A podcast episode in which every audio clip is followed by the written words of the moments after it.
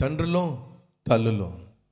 మన పిల్లలు మన ఇంట్లోంచి బయటికి వెళ్తున్నారు మన చుట్టూ ఉన్నటువంటి ప్రపంచం పాపిష్టి ప్రపంచం.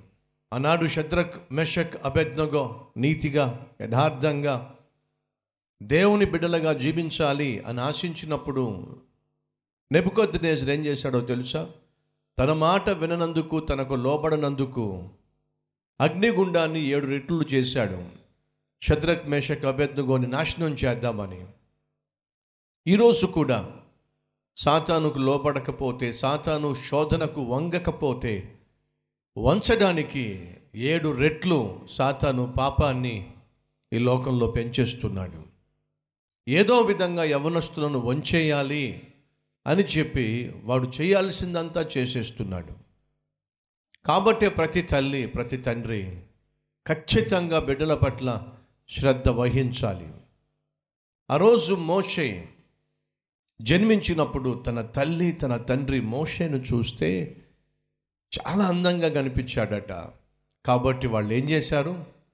దాచిపెట్టారు. మన బిడ్డలను మనం దాచుకోవాలి.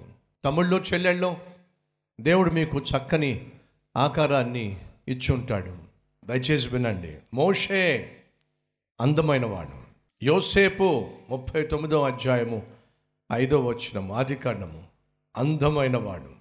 దావీదో మొదటి సమయంలో పదిహేడవ అధ్యాయము అందమైన వాడు.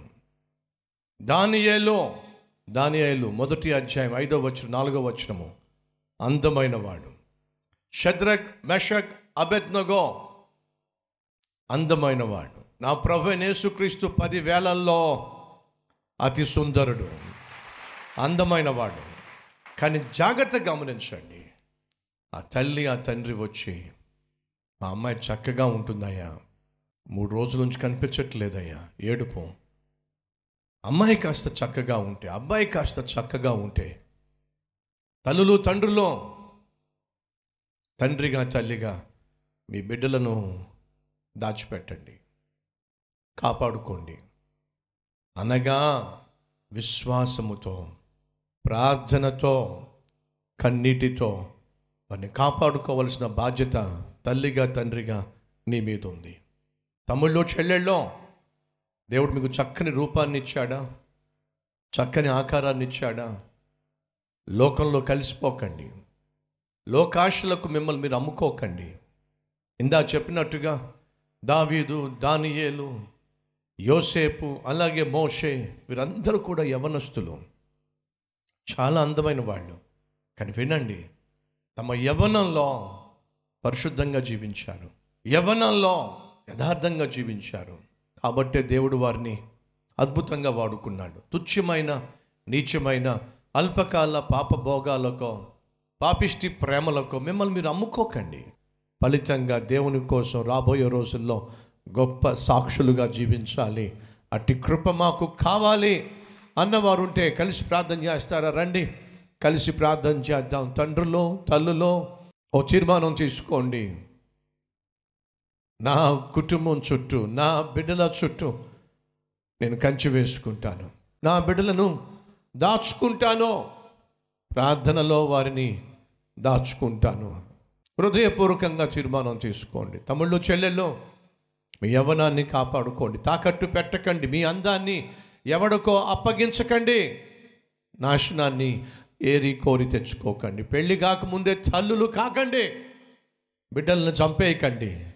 పరిశుద్ధంగా జీవించండి. పెళ్ళైన తరువాత భార్యను కాకుండా భర్తను కాకుండా పరస్త్రీ వ్యామోహంలో పడి జీవితాలు నాశనం చేసుకోకండి. రండి. మన జీవితాలను కాపాడుకుందాం. మన బిడ్డలను భద్రం చేసుకుందాం.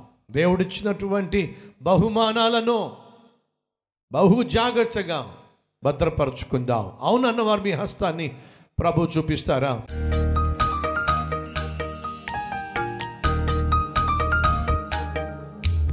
మహాపరిశుద్ధుడు అయిన ప్రేమ కలిగిన తండ్రి ఎన్నో విలువైన విషయాలు సత్యాలు ఈ సందేశము ద్వారా మాకు అందించినందుకు వందనాలు స్థుతులు స్తోత్రాలు. మేము అనుకున్నది మాకు అందనప్పుడు మేము కోరుకున్నది మాకు కనిపించనప్పుడు ఆశించిన దానికి వ్యతిరేకమైన జవాబు వచ్చినప్పుడు అయ్యా మేము నీకు వ్యతిరేకంగా మాట్లాడతామేమో విశ్వాసాన్ని విడిచిపెట్టేస్తామేమో నీకు మేము దూరం అయిపోతామేమో.